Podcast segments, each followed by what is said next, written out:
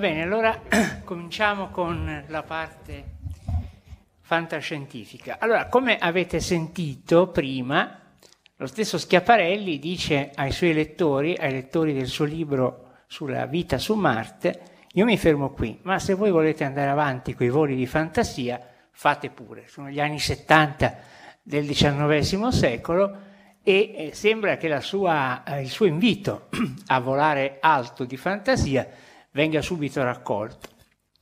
Viene raccolto eh, innanzitutto in alcuni dei paesi più, eh, allora più progrediti del mondo, a cominciare dall'Inghilterra, anche gli Stati Uniti, ma in modo veramente serio, soprattutto dall'Inghilterra, dove alla fine del eh, XIX secolo, negli anni 90, fine 80 e 90 del XIX secolo, cominciano a uscire regolarmente importanti romanzi dove la base scientifica è scarsa, ma la base speculativa è invece formidabile. Sono i romanzi di Wells, Herbert George Wells, che tira fuori come da un cappello veramente magico, fatato, quasi si stenta a credere la- alla sequenza, storie di appunto invasione da Marte, storie di invisibilità, quindi lui immagina non solo che Marte sia abitato, ma sia abitato appunto da esseri bellicosi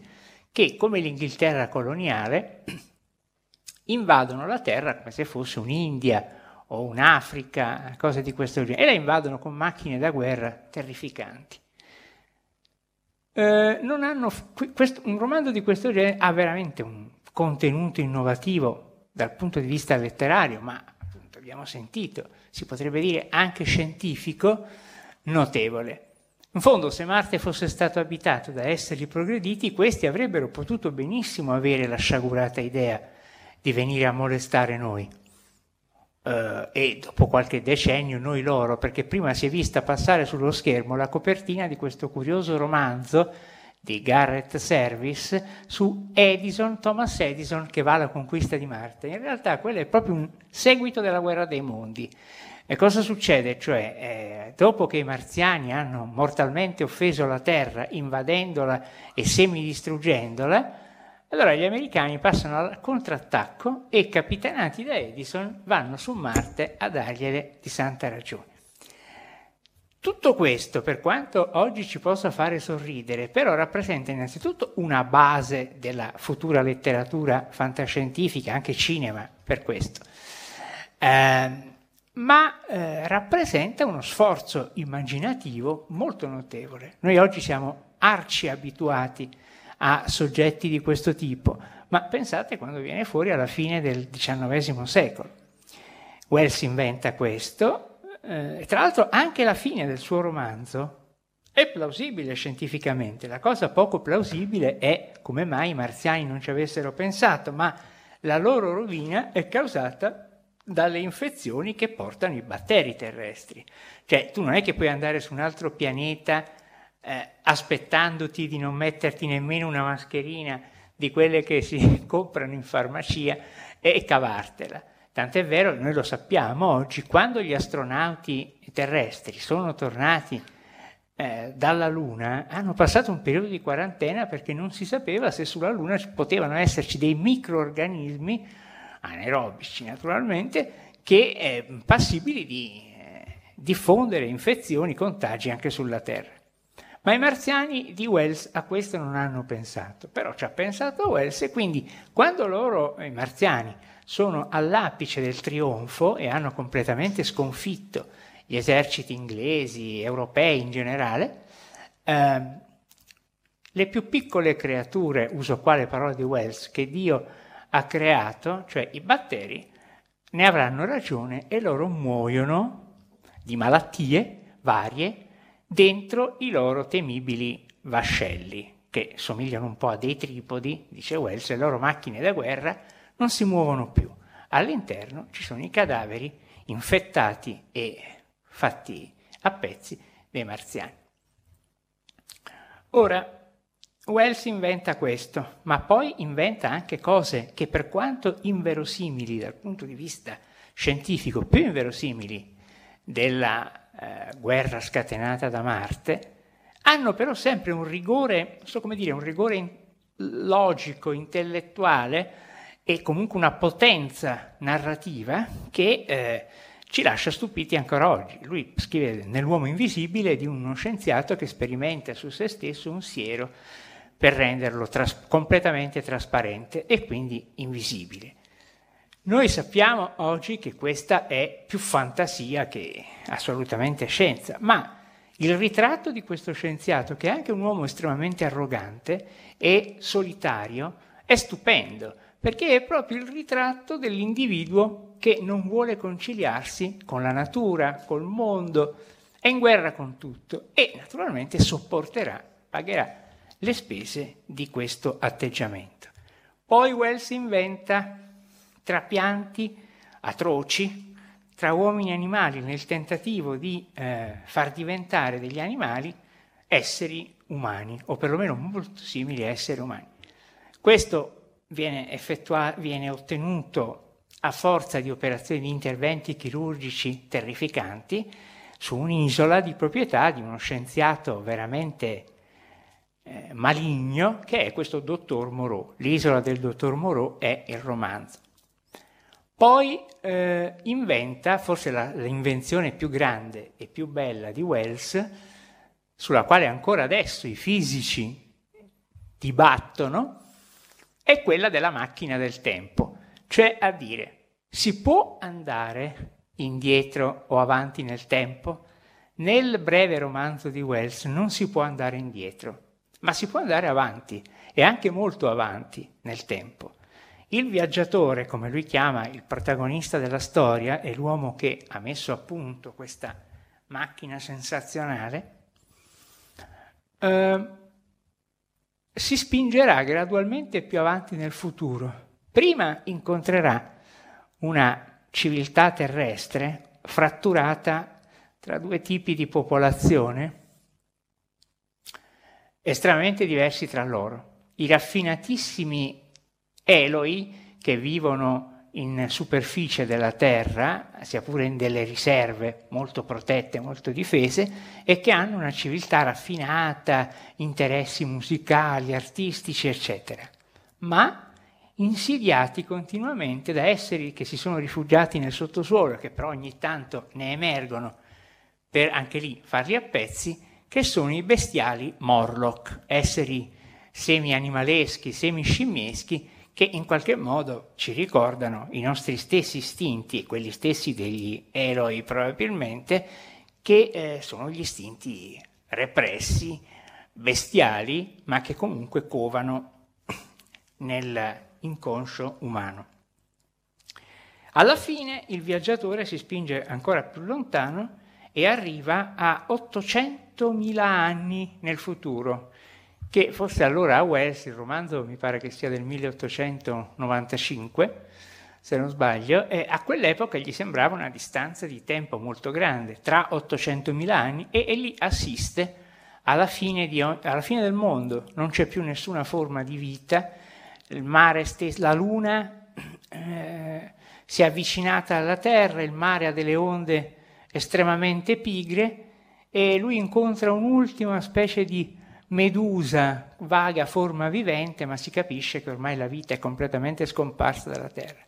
800.000 anni sono un lasso di tempo ragguardevole per noi esseri umani, ma su scala biologica non sono poi veramente eh, una, un periodo tale da poter esaurire la storia della Terra. Può darsi che tra 800.000 anni la, ter- la storia della Terra si sarà esaurita, la vita sulla Terra voglio dire, però sicuramente non sarà nel modo tranquillo che vede Wells. Se questo avverrà entro 800.000 anni, noi dovremmo trovarci davanti a un pianeta di nuovo forse più simile a quello delle origini che non alla visione malinconica alla quale assiste il protagonista di Wells, cioè probabilmente la Terra di nuovo, avrebbe di nuovo un'atmosfera completamente diversa, magari piogge acide, distruttive, vulcani in eruzione e così via. Invece Wells immagina questo mondo es- esausto, sfinito, in cui tutto ehm, si esaurisce, la vita in primo luogo. L'idea, un'idea come quella della macchina del tempo, alla quale, alla, quale, anche qui noi siamo molto abituati oggi, è diventato uno dei paradossi preferiti anche nel, nei comuni discorsi. E ripeto, ci sono dei fisici oggi che sostengono che a loro avviso non è impossibile mh, l'idea di eh, viaggiare nel tempo. Eh, però ecco, io personalmente non sono così addentro a queste questioni da potervi dire se hanno veramente un, un fondamento fisico o no. Sembra di sì che lo abbiano, ma la cosa importante non è questa, è avere immaginato un, una concezione eh, di alto valore speculativo, cioè di aver fatto un'ipotesi fino ad allora inaudita. Sarà questa la base della migliore fantascienza del Novecento, cioè attenersi a quelli che sono i principi eh, della fisica soprattutto, ma insomma delle scienze come sono conosciute da noi, però violandoli, se si devono violare, violandoli almeno in modo, come dire, intelligente, in modo paradossale. Cioè io non mando nello spazio un'astronave dai cui ugelli esce il fumo, perché nello spazio questo non, non avrebbe molto senso, non si vedrebbe neanche. Non, eh, però eh, non dico che la macchina del tempo sia qua dietro l'angolo, però posso immaginare una super civiltà che abbia pure la macchina del tempo. Insomma, l'importante è la bontà del concetto speculativo, dell'invenzione si potrebbe dire, ma non è soltanto invenzione, perché l'ippogrifo, abbiamo visto prima, è una bella invenzione, bellissima invenzione, ma la macchina del tempo è più dell'ippogrifo, è un salto concettuale in avanti. Questa espressione, salto concettuale, in inglese conceptual breakthrough, eh, è eh, usata anche dagli scienziati. Quando si fa una scoperta o si postula una teoria rivoluzionaria, si ha un salto concettuale. La fantascienza magari avesse fatto soltanto dei salti concettuali, alcuni li ha fatti, ne abbiamo appena detti alcuni.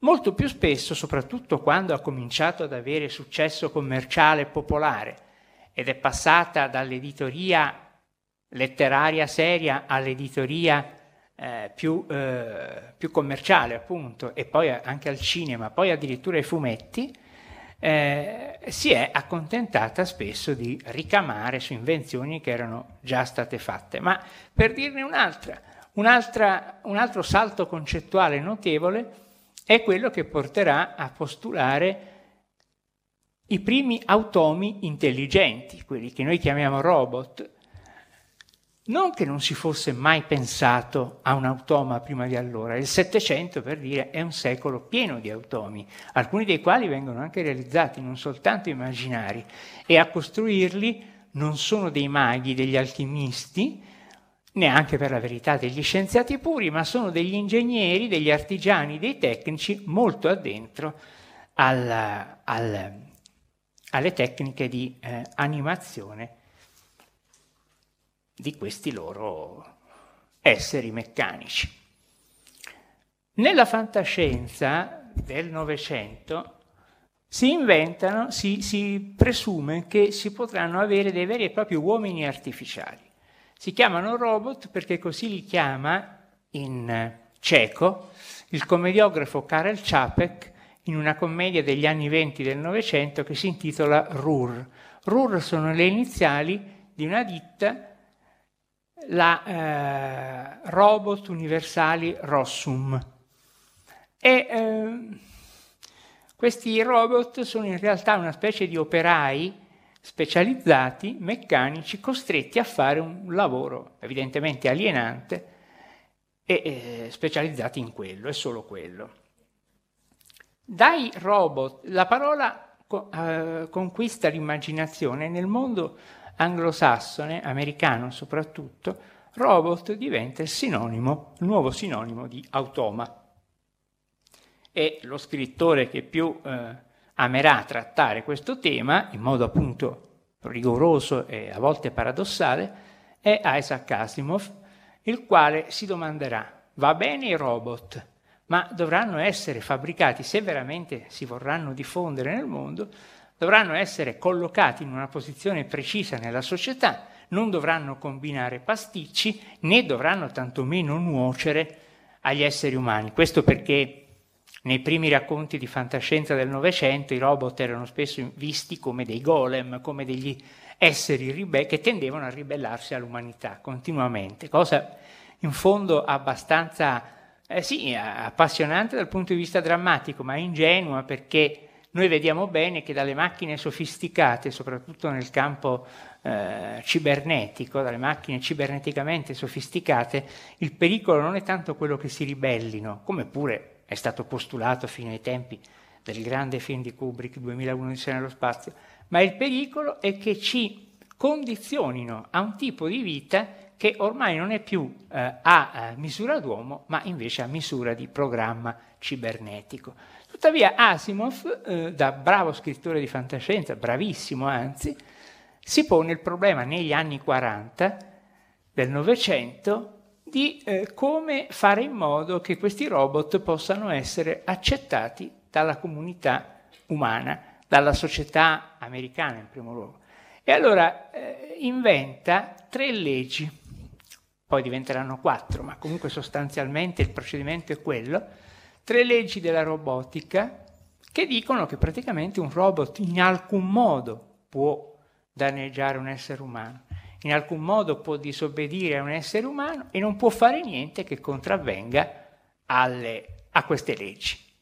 Tuttavia, in ogni racconto di robot di Isaac Asimov si inventa una scappatoia per, queste, per eludere queste leggi, più o meno drammaticamente, e lui ci mostra come però. Ecco, l'importanza di questi racconti sta nella logica paradossale che li sostiene. E ancora oggi sono godibilissimi racconti del genere fantascienza cibernetica. Eh, al contrario, oggi siamo abituati a racconti di fantascienza cibernetica che parlano di tutt'altro. I robot sono ormai diventati delle creature eh, non solo inoffensive, ma quasi buffe, come per esempio eh, quelli del, del, ciclo di guerre stellari. Eh, e invece parla oggi di eh, appunto, grandi sistemi informatici, parla del, con- del controllo sociale che avviene tramite la rete o comunque tramite i grandi progressi della cibernetica e dell'informatica che sono stati fatti negli ultimi 30-40 anni.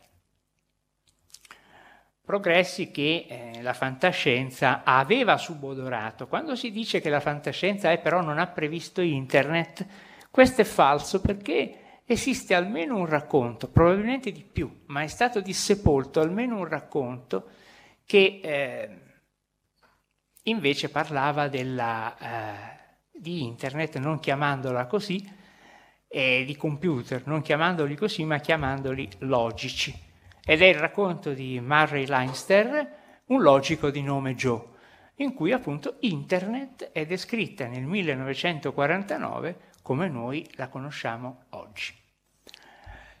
Eh, ho divagato un po' per illustrare questo concetto di quanto siano importanti, di quanto siano stati importanti nella fantascienza del Novecento le idee. Le idee però, io voglio dire con questo, non le trovate soltanto, ma le idee più ingegnose, i salti in avanti concettuali. Però il nostro argomento è Marte. E eh, ricordiamo allora a questo punto che la fantascienza, eh, lo vediamo già in Wells appunto, che oltre a descrivere l'invasione marziana ha anche scritto di un viaggio sulla Luna, i primi uomini sulla Luna del 1901, eh, in cui è l'avventura fuori della Terra la cosa mh, interessante. E le mete a lungo rimangono circoscritte al sistema solare, perché anche se oggi nei film e nei racconti si parla come niente di altre galassie, lontane lontane o vicine vicine, ma insomma comunque tutto questo è molto incredibile, anche per un lettore di fantascienza serio, diciamo così, perché le distanze cosmiche sono tali che noi non possiamo attualmente neppure immaginare di poter raggiungere non solo altre galassie, ma anche i confini stessi della nostra galassia, se non con espedienti del tutto fantastici, ma anche questi a volte coccolati persino da alcuni fisici, come l'iperspazio, cioè una scorciatoia che vi fa passare attraverso lo spazio invece che realmente dentro lo spazio, o i più moderni wormholes, cioè gallerie scavate nel tessuto dello spazio-tempo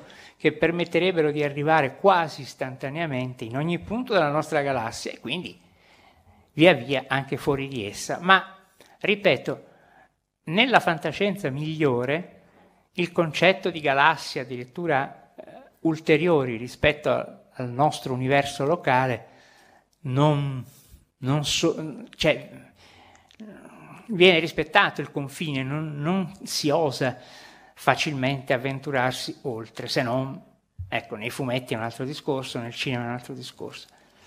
Quindi a lungo la fantascienza rimane legata all'esplorazione dello spazio vicino a noi e segnatamente del sistema solare certo in modo fantasioso, perché le avventure, da Wells in poi, le avventure che vengono eh, ricamate intorno a Marte, che rimane il più popolare dei pianeti del Sistema Solare per quanto attiene alle visite dalla Terra, eh, o anche su Venere, eh, persino su Mercurio. Sono stati scritti degli appassionanti racconti di fantascienza quando non si sapeva che tanto su Venere quanto su Mercurio le condizioni sono così proibitive che eh, sarebbe difficile persino pensare di scendervi. Non parliamo poi dei pianeti giganti, da Giove in poi. Marte, tutto sommato, presenta le condizioni meno proibitive nel Sistema Solare. È veramente un, potremmo dire, un cugino della Terra. Fratello no, perché gli mancano alcune caratteristiche essenziali per ora, dico per ora, sia pur rabbrividendo, perché tutti sapete che esistono questi piani per terraformare Marte, cioè per a poco a poco con l'ingegneria planetaria, una cosa che ancora non esiste ma che sulla carta viene già ipotizzata, rendere un mondo potenzialmente ostile in un mondo eh, a misura della Terra, abitabile dai terrestri, quindi un Marte che perde i suoi deserti e diventa verde, che ha l'acqua corrente che serve e che ha un'atmosfera probabilmente più ricca di quella rarefatta che sappiamo ha adesso. Però ecco, Marte non presenta, pur avendo queste mancanze, non presenta le abissali difficoltà di Venere, che è un posto paragonabile veramente all'inferno di Dante, da quello che noi sappiamo oggi, con temperature elevate, con piogge corrosive micidiali, con venti micidiali, per cui io credo che esseri umani su Venere non, difficilmente potrebbero sbarcare. E su Mercurio stessa cosa perché per via delle, della vicinanza al Sole, delle temperature estreme che regnano su Mercurio. Però Marte invece no, Marte invece non ha non ha granché di estremo, certo a basse temperature, certo è, ricoperto di deserti, ma appunto ci è stato appena rivelato che l'acqua liquida su Marte esiste, quindi come si sospettava. Quindi. quindi. è un pianeta che ha sempre affascinato gli autori di fantascienza. Parliamo dei più avveduti. Io qui vorrei veramente mettere una lapide, una pietra tombale, sugli scrittori di fantascienza del primo Novecento che dicevano, parlavano di Marte tanto per parlare di un mondo esotico. C'è per esempio l'autore dei romanzi di Tarzan, Edgar Rice Burroughs, che ha scritto anche un lungo ciclo, dei lunghi cicli interplanetari, uno ambientato su Venere, vabbè, ma uno ambientato su Marte, che è abitato, che eh, ha delle razze di esseri antropomorfi, multicolori, della razza più eh, affine a noi, per modo di dire, gli uomini rossi, eh, c'è la caratteristica che eh, è una razza ovipara, quindi la principessa di Marte, di cui eh, poi John Carter, il protagonista, si innamorerà, è in realtà una donna che fa le uova, quindi questo io metterei una pietra tombale su questo in questo senso, non che voglio disprezzare questa produzione avventurosa e tutto sommato eh, priva della minima intenzione di, di risultare credibile o attendibile. Ma questa produzione è stata letta per decenni, devo dire soprattutto negli Stati Uniti, dove era apparsa originariamente su riviste di poco spessore. Eh, in Italia, ad esempio, sono stati tradotti questi romanzi di Borges, ma poi anche rapidamente, mi pare, eh, almeno più o meno rapidamente dimenticati, perché in fondo il lettore europeo è più vicino alla fantascienza di tipo inglese, che resta speculativa, che resta eh, vicina alle ipotesi della scienza, che non a quella americana dove può succedere di tutto, come vediamo da quell'ottimo esempio che è il fumetto di Superman dove eh, le leggi della fisica vengono infrante a ogni pagina. Esistono dei volumi dedicati a questo argomento eh, e le storie di Marte di Edgar Rice Burroughs sono un po' così. Ma dimenticando queste e altre scorribande marziane, perché esiste un diluvio, io credo che a fare una bibliografia solo fantascientifica di Marte nel Novecento verrebbe fuori un libro di centinaia di pagine, perché i titoli saranno migliaia, pubblicati poi nelle varie collane di fantascienza. Ecco, in Italia, quando viene lanciato il primo mensile di fantascienza, nella primavera del 1952, Scienza Fantastica, la scelta no- del nome un po' infelice perché sembra, è anzi, un ossimoro, cioè questa è una contraddizione in termini, la scienza non può essere fantastica, può essere teorica, ipotetica, può avere le teorie non ancora verificate, ma invece loro traducono science fiction con scienza fantastica, che non è esattamente quello che vuol dire, perché l'inglese science fiction vuol dire banalmente narrativa scientifica, e questa scienza fantastica comincia a ospitare racconti in cui Marte è visto come eh, il pianeta che negli anni 50 ancora si pensava potesse essere potenzialmente abitato, potenzialmente colonizzabile dagli esseri umani. Ma la vera, eh, oggi si direbbe il vero sdoganamento di Marte, solo che io cerco di evitare questa espressione e qui lo dico proprio perché magari come invito anche a voi a utilizzarla il meno possibile. Comunque il vero sdoganamento del povero Marte avviene qualche mese più tardi nei romanzi di Urania che escono nell'ottobre del 52, il cui primo titolo è Le sabbie di Marte di Arthur Clarke. Oggi è il 10 ottobre, sì, quindi dal 52 al 2018 sono 66 anni. Oggi Urania compie 66 anni, grazie.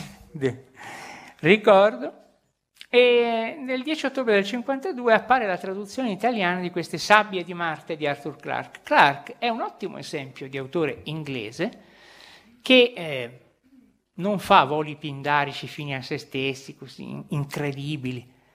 Lui parla di un Marte molto verosimile per quell'epoca, ripeto, gli anni 50. Ma d'altra parte Clarke è anche un membro della British, eh, in, della Società Interplanetaria Britannica. Ecco e è uno, è uno studioso di valore, anche scientifico, sua sarà l'idea del satellite geostazionario che messo in orbita sincrona con la Terra permette di rilancia, permetterà in futuro, eh, rispetto al 52, di rilanciare i segnali delle telecomunicazioni da un emisfero all'altro.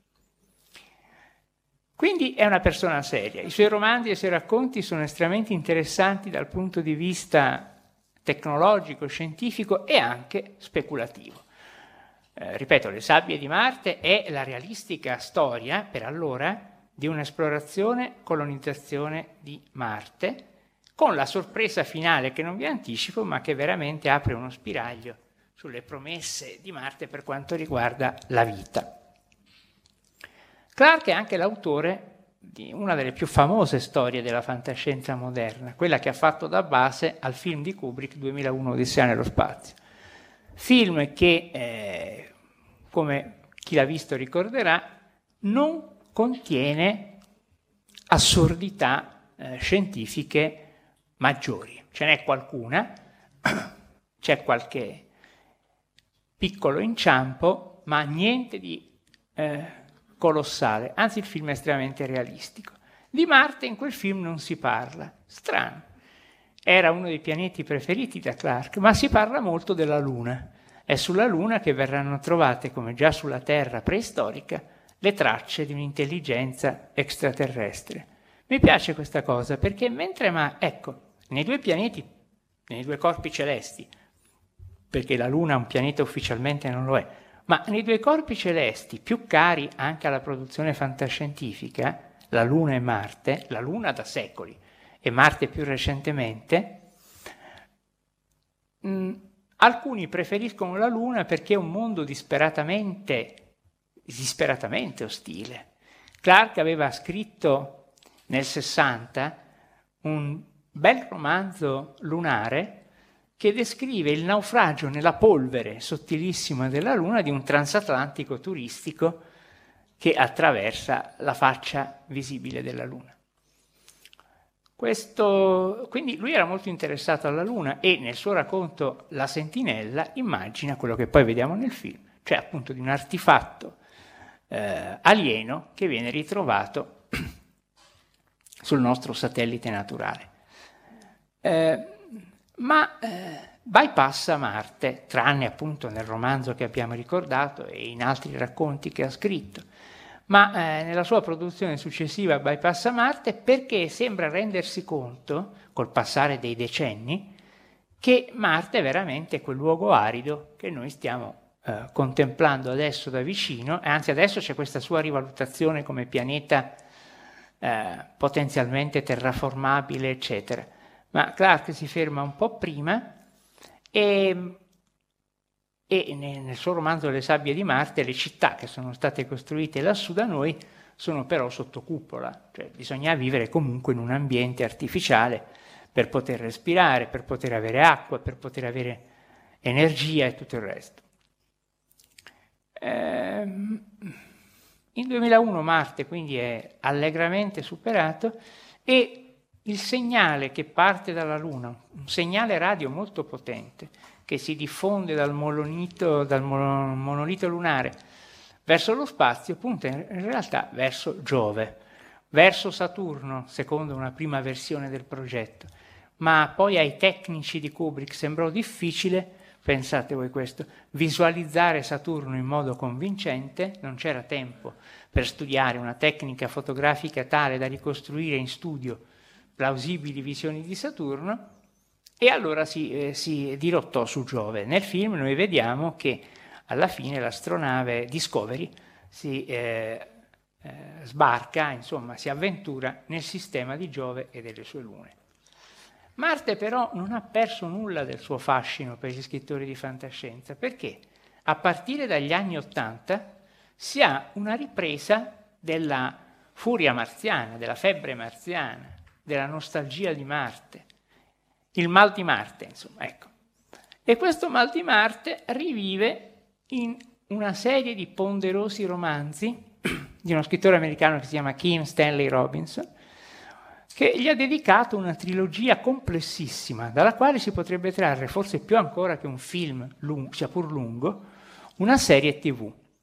Perché proprio sono tre romanzi, massicci tutti e tre, fatti in modo tale da descrivere sì l'esplorazione e la colonizzazione graduale di Marte e il suo eh, terraforming, cioè l'operazione di terraformare, di rendere simile al nostro quel lontano pianeta.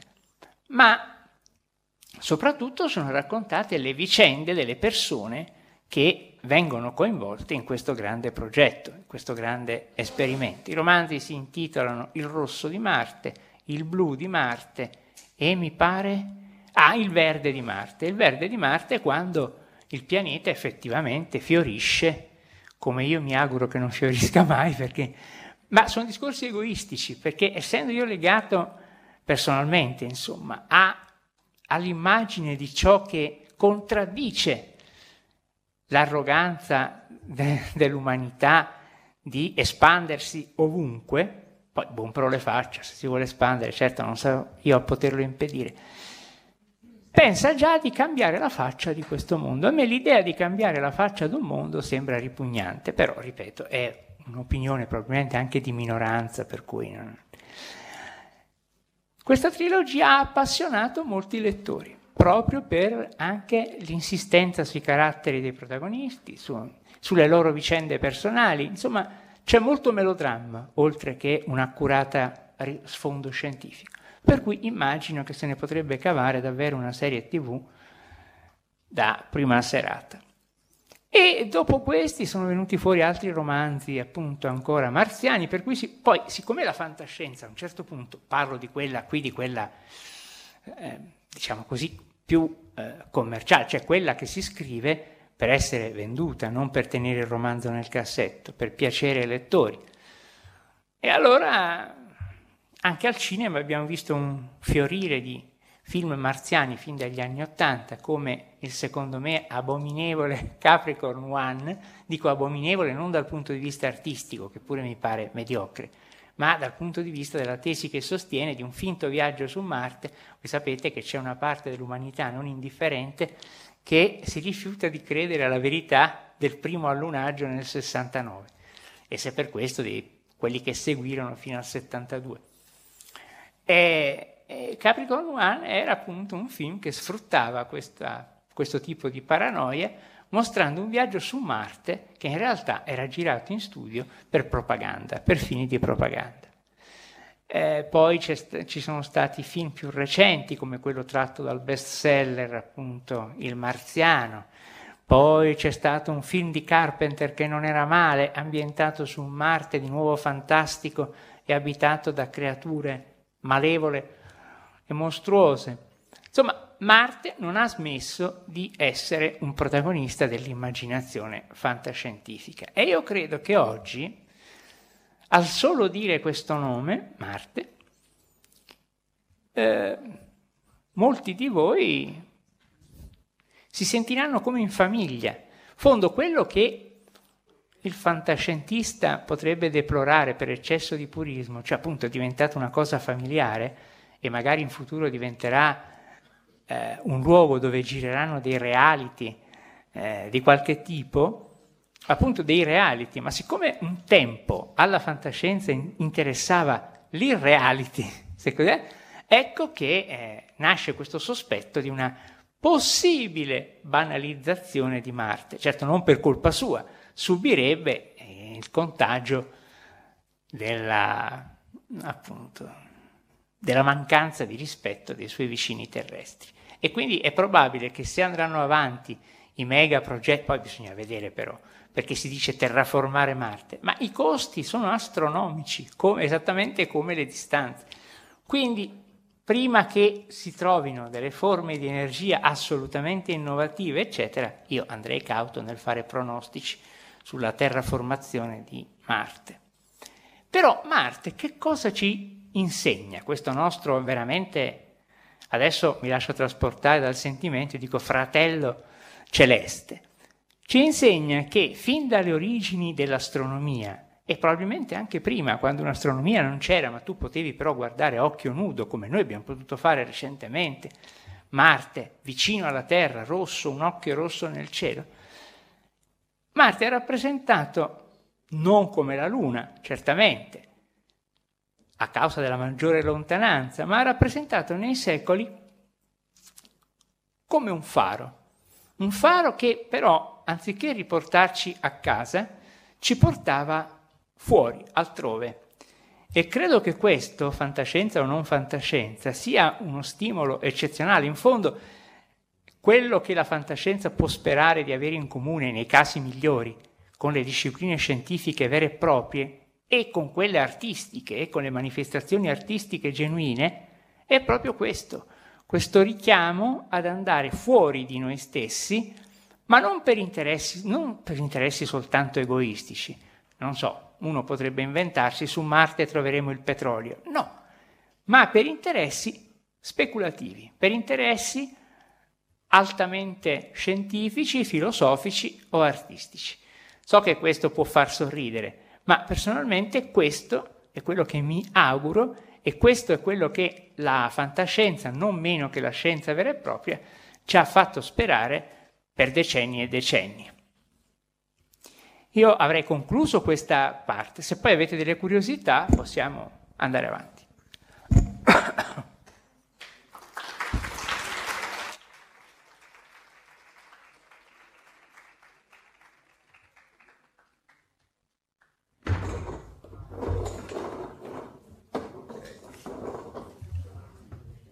Bene, allora eh, vediamo, intanto grazie Giuseppe per questo intervento e devo dire che anche l'ultima cosa che lui dice mi pare molto importante perché tra l'altro io proprio la settimana scorsa sono stato al congresso mondiale di astronautica e anche io sono stato colpito da questo fatto che lì si parla molto di, di Marte anche se ormai sono 15 anni che ci vado e ogni volta si dice fra 30 anni andremo su Marte, ne sono passati 15 e si continua a dire fra 30 anni, quindi eh, forse effettivamente non è così presto. Eh, però eh, quello che mi ha colpito è che c'è, eh, rispetto a un po' di tempo fa, si insiste molto di più a cercare di giustificare le missioni spaziali con appunto interessi economici che poi a parte vabbè, l'utilizzo dello spazio vicino per le telecomunicazioni e per altri tipi di monitoraggio della Terra, eccetera, però si fa veramente fatica a, anche solo a immaginare. Eh, si propone vabbè, il turismo spaziale, boh,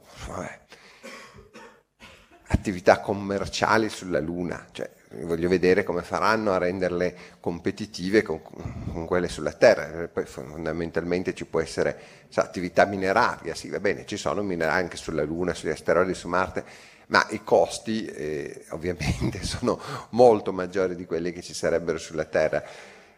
La terraformazione non ne parliamo, a parte poi i costi, le difficoltà tecniche, perché poi a me capita, io intanto ho provato a chiedere eh, a qualcuno di quelli che ne parlava, ma come risolvete il problema che poi Marte non ha abbastanza gravità per tenersela l'atmosfera dopo che l'avete prodotta?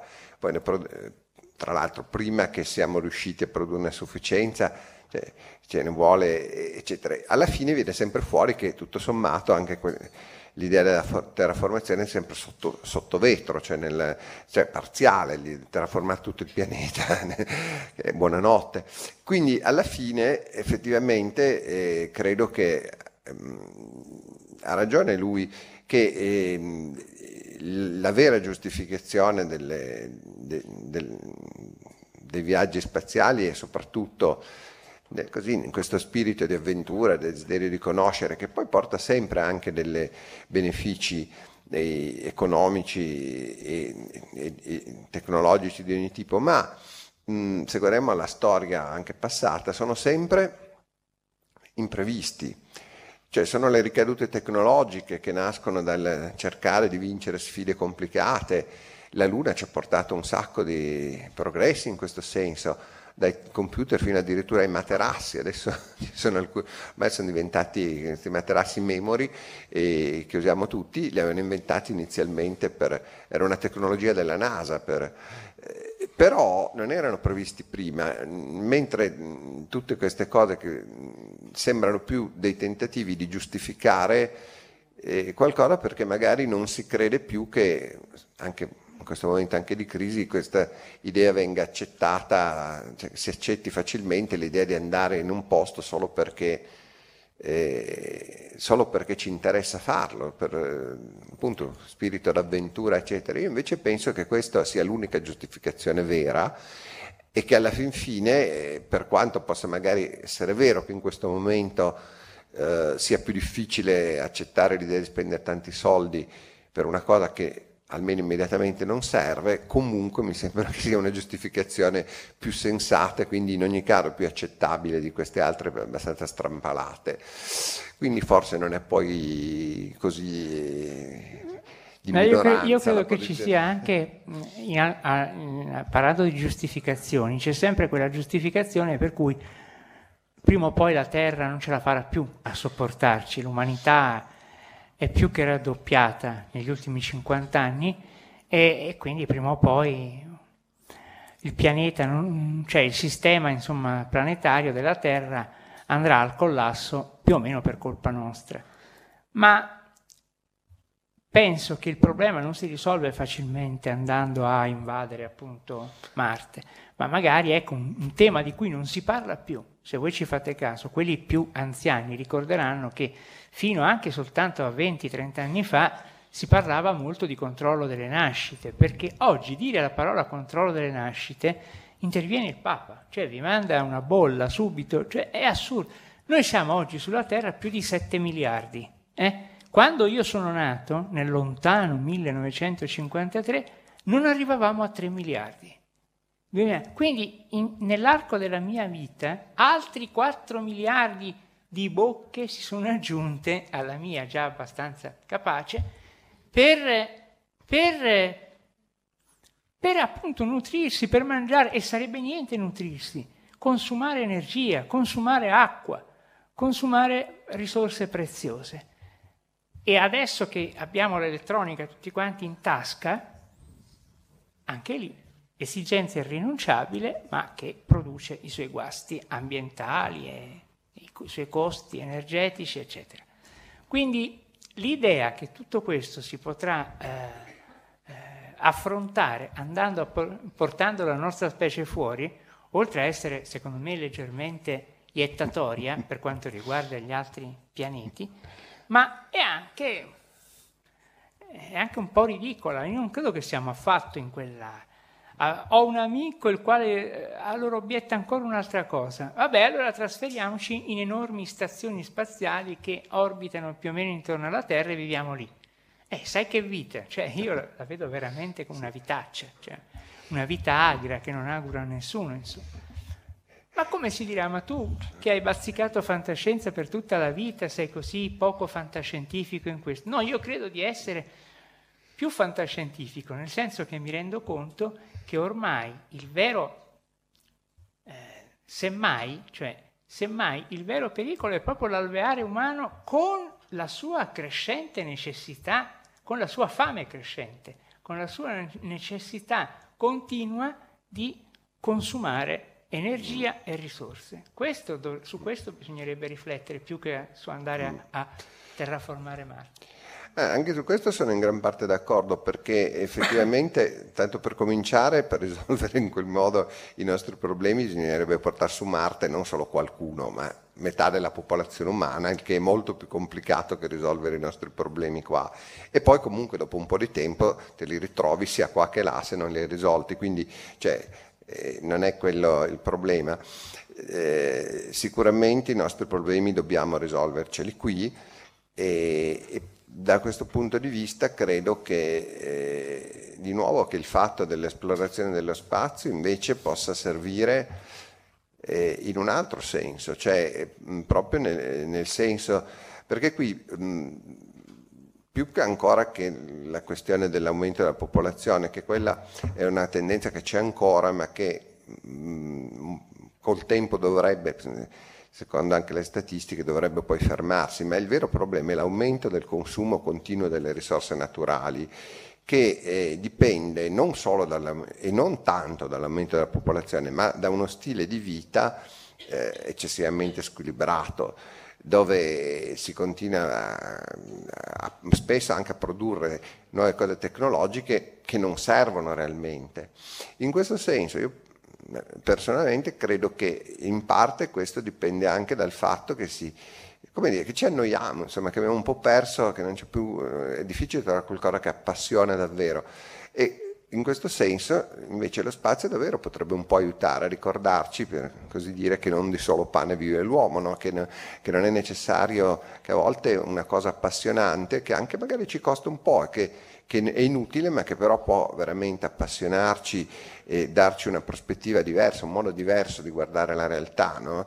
farci di nuovo vedere anche il nostro mondo in un modo diverso, perché vedere la Terra dallo spazio è tutta un'altra cosa, come l'abbiamo vista dalla Luna, eh. era stata una cosa immaginiamo come potrebbe essere vedere la Terra vista da Marte. E prima esempio, ancora che la vedessimo dalla Luna, per, grazie alle missioni spaziali che ci sono state, ricordiamo che c'è stato un bel episodio, un bel filmetto breve diretto da Pasolini che si chiamava La Terra vista dalla Luna, con Totò e Ninetto Davoli, in cui lui già anticipa questo sovvertimento che ci quando, che ci sarebbe stato quando avessimo visto il nostro pianeta la Luna. Ma volevo aggiungere una cosa che ho dimenticato colpevolmente di dire prima nell'esposizione principale, chiamiamola così, che il ritratto forse più eh, permanente nella nostra memoria di Marte, del Marte letterario, per quanto fantastico, insomma, è quello che ci ha lasciato Ray Bradbury, un grande scrittore scomparso da poco,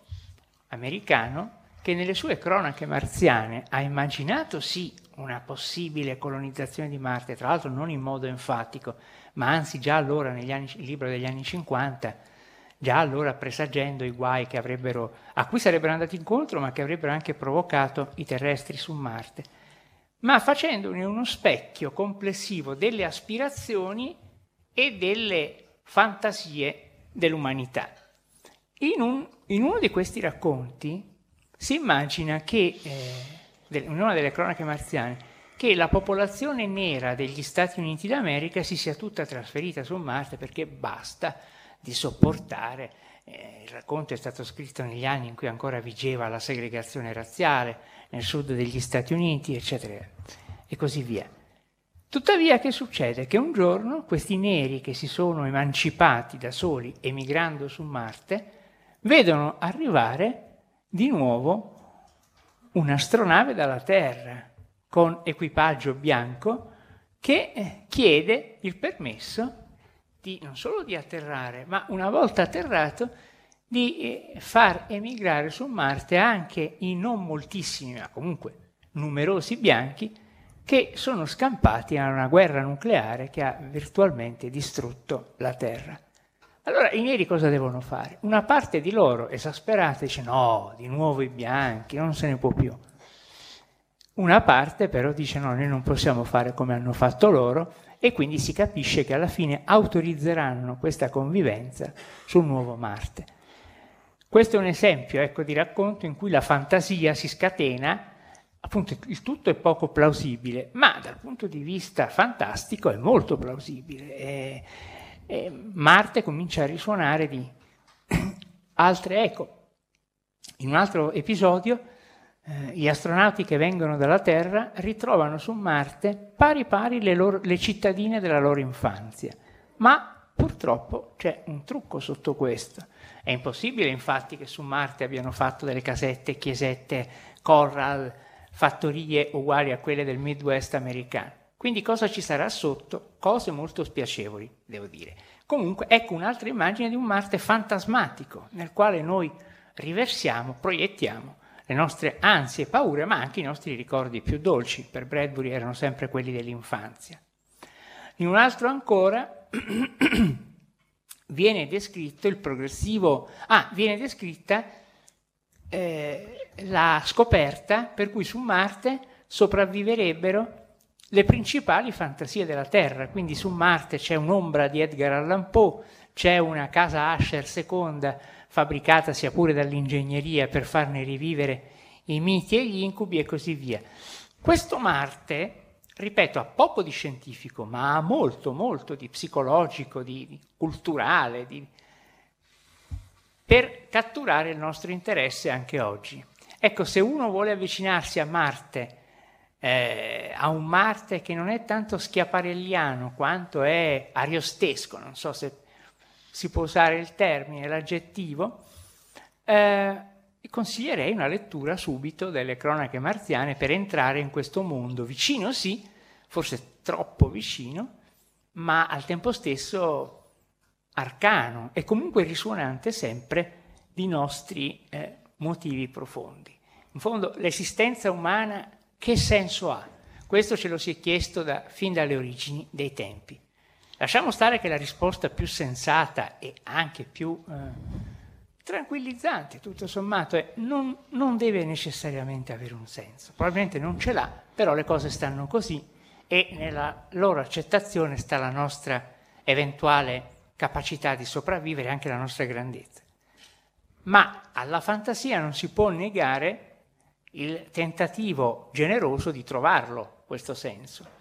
E uno potrebbe essere trovare finalmente ciò in cui possiamo specchiarci e comprenderci meglio, come è appunto il Marte di Bradbury. Comunque sicuramente queste cose vedrete che torneranno anche nei prossimi incontri, sia quelli più fantasy, sia quelli più scienza. Eh, Adesso se mm, c'è ancora qualcuno che vuole approfittare, abbiamo ancora qualche minuto per fare qualche domanda direttamente a... Prego. Eh, scusate sempre col microfono, per favore, parlate nel microfono per poter registrare le vostre preziosissime parole. Buonasera, Eh, solo una curiosità. Eh, dove e quando nasce nella letteratura l'idea degli omini verdi? La letteratura? L'idea degli omini verdi da Marte. Io però non ho capito. Gli omini verdi. Ah, gli omini verdi. Ah. proprio nel senso... Sì, sì, ma quello è un, eh, diciamo così, eh, la fantascienza è stata naturalmente satireggiata a vari livelli e uno di questi consisteva, siccome spesso nei racconti si parlava di abitanti di altri pianeti, non solo di Marte, come di statura ridotta, forse per reminiscenza degli gnomi del- delle fiabe, così della tradizione, allora si è inventata questa cosa degli omini verdi che oggi rivive, per esempio, in quelle rappresentazioni del- del- dell'alieno, dell'extraterrestre, con questi occhioni grandi, magari allungati, queste faccine un po' da, da emoticon, potremmo dire con linguaggio di oggi, poco credibili, ma comunque, insomma, e quando nasce questa letteratura? Boh, eh, non lo so, io penso che nasca all'inizio del Novecento, quando si comincia veramente a moltiplicare la produzione di storie su abitanti di altri mondi, eccetera. Però l'espressione omini verdi è veramente spregevole perché è poco fantasiosa, cioè omino verde, gli darei uno schiaffone se incontrassi un omino verde, insomma. ma anche a chi lo dice. Gli omini verdi non sono niente, sono come i piselli poco appetibili di una scatoletta appena aperta. Eh, È quello, insomma. Sicuramente non hanno niente in comune con quello che vedremo o troveremo o non troveremo, perché magari non troveremo proprio niente. Prego. Passatevelo di mano. in mano. Passategli il microfono per favore.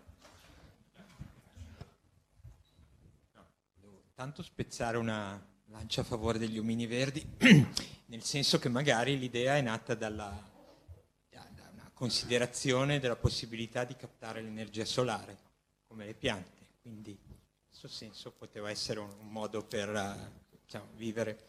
Esseri di clorofilla, insomma. Sì, sì, esatto. Mm. Eh, vabbè, deformazione Alberto è un biologo, eh, No, no, per chi non lo sapesse. Un biologo, fisiologo vegetale. Ehm, no, la mia domanda era invece la- quella risorge diciamo, di Marte intorno agli anni Ottanta. Immagino abbia una relazione con la missione Viking. Sì, sì, Però- sicu- sicuramente tutte le volte che ci sono state le più importanti missioni spaziali della NASA, eccetera, eh, questo ha, ha avuto una ricaduta sicuramente sul- sulla fantascienza, che mentre prima era all'avanguardia, sia pure così eh, avventurosa della, della situazione, poi si è trovata a rincorrere invece le... Ma le, le missioni spaziali, Viking, eccetera, hanno stimolato alcuni scrittori a ritornare sul tema Marte in modo coerente con le ultime scoperte, ma ugualmente esaltato ed eroico. Per esempio uno scrittore americano di quell'epoca, piuttosto eh, preparato scientificamente John Varley, scrisse un racconto intitolato Nella sala dei re marziani proprio dopo che arrivarono le prime immagini Viking, eccetera, proprio per dire non è vero che eh, questo deserto che ci viene mostrato nelle foto, eccetera, sia veramente un deserto, perché sotto nelle caverne di Marte e scrisse un bel racconto nostalgico che ricordo qua volentieri, insomma. Quindi sì, c'è questo rapporto e anche il tentativo di recuperare all'immaginazione cose che ormai erano sotto gli occhi di tutti, invece nella realtà. Gianfranco.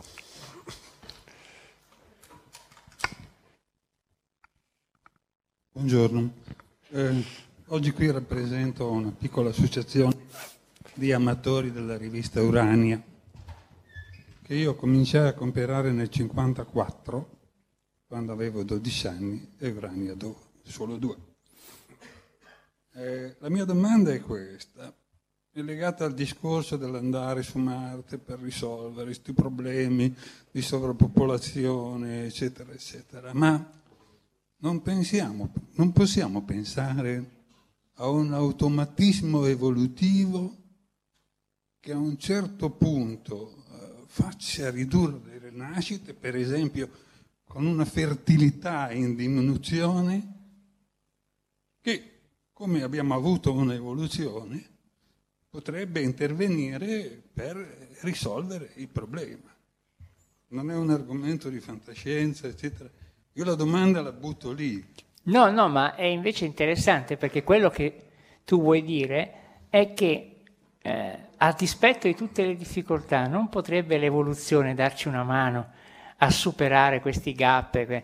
Certo, questo è possibilissimo e- ed è in fondo quello che probabilmente è eh, quello che si vede nel film di Kubrick, 2001 di Sé nello spazio. Lì sembra di capire che più che l'evoluzione in senso astratto si tratti di un aiuto che ci viene da qualcuno mm, che si annida nel cosmo, però non fa molta differenza. L'evoluzione potrebbe veramente fare sì che dall'umanità di oggi, ancora limitata, venga fuori invece un'umanità molto più dotata, uno dei temi più sfruttati dalla fantascienza interplanetaria migliore è quello di uomini adattati a vivere su mondi alieni, cioè non andiamo a terraformarli, ma siamo noi che ci modifichiamo eh, in modo tale, e non solo con protesi, ma anche naturalmente, quindi geneticamente, eccetera, eh, per poter vivere anche nei luoghi più proibitivi. Quindi anzi, la domanda è molto opportuna perché questo sarebbe un nuovo balzo concettuale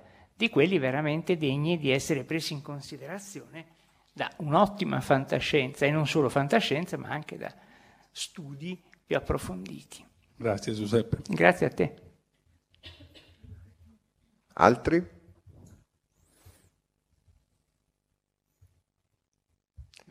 Bene, se non c'è altro comunque direi che c'è già stato abbastanza, ci sarà ancora di più nel prossimo futuro, quindi eh, ringraziando ancora innanzitutto i nostri relatori e tutti voi che siete venuti e vi invito naturalmente a rivederci al prossimo incontro di Scienza e Fantascienza che appunto vi ricordo sarà 14 novembre alle 15 nell'aula magna di Via Ravasi sugli analoghi terrestri di Marte con la super patata marziana e la nostra eh, mia grande amica Rosalba e sono convinto che dopo che l'avrete sentita la considererete anche una vostra amica perché oltre ad essere una grande scienziata è anche una delle persone più divertenti e simpatiche e coinvolgenti che abbia mai conosciuto. Quindi è veramente un entusiasmo travolgente che riesce a comunicare benissimo.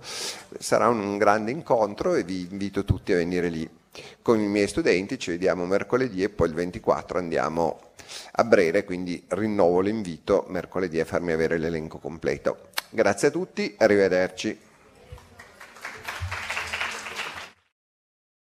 Avete ascoltato Fantascientificast, podcast di fantascienza e cronache della galassia, da un'idea di Paolo Bianchi e Omar Serafiti, con il contributo cibernetico del Cylon Prof Massimo De Santo. Potete seguirci ed interagire con noi sul nostro sito fantascientificast.it, su Facebook alla pagina Fantascientificast, su Twitter sul profilo at Fantascicast, sul nostro canale Telegram t.me slash fantascientificast, sulla nostra community Telegram t.me slash fsccommunity. Se siete particolarmente timidi, potete utilizzare la vecchia, cara e affidabile posta elettronica, scrivendoci all'indirizzo redazione at fantascientificas.it. Tutte le puntate sono disponibili sul nostro sito, su Apple iTunes, su Spotify e su Podbean all'indirizzo podcast.fantascientificas.it. Se volete, potete lasciarci una valutazione a 5 stelle su Apple iTunes ed offrirci una birra romulana o un gotto esplosivo pangalattico, sostenendoci tramite una donazione PayPal utilizzando l'apposito pulsante sul nostro sito. Fantascientificast è una produzione amatoriale. Non si intende infrangere alcun copyright, i cui diritti appartengono ai rispettivi detentori. L'autorizzazione SIAE 5612I5359. Nessun byte e nessun tribolo sono stati maltrattati durante la produzione di questo podcast. Alexa 4 e l'equipaggio di Fantascientificast vi augurano lunga vita e prosperità e vi danno appuntamento alla prossima puntata lungo la rotta di Kessel.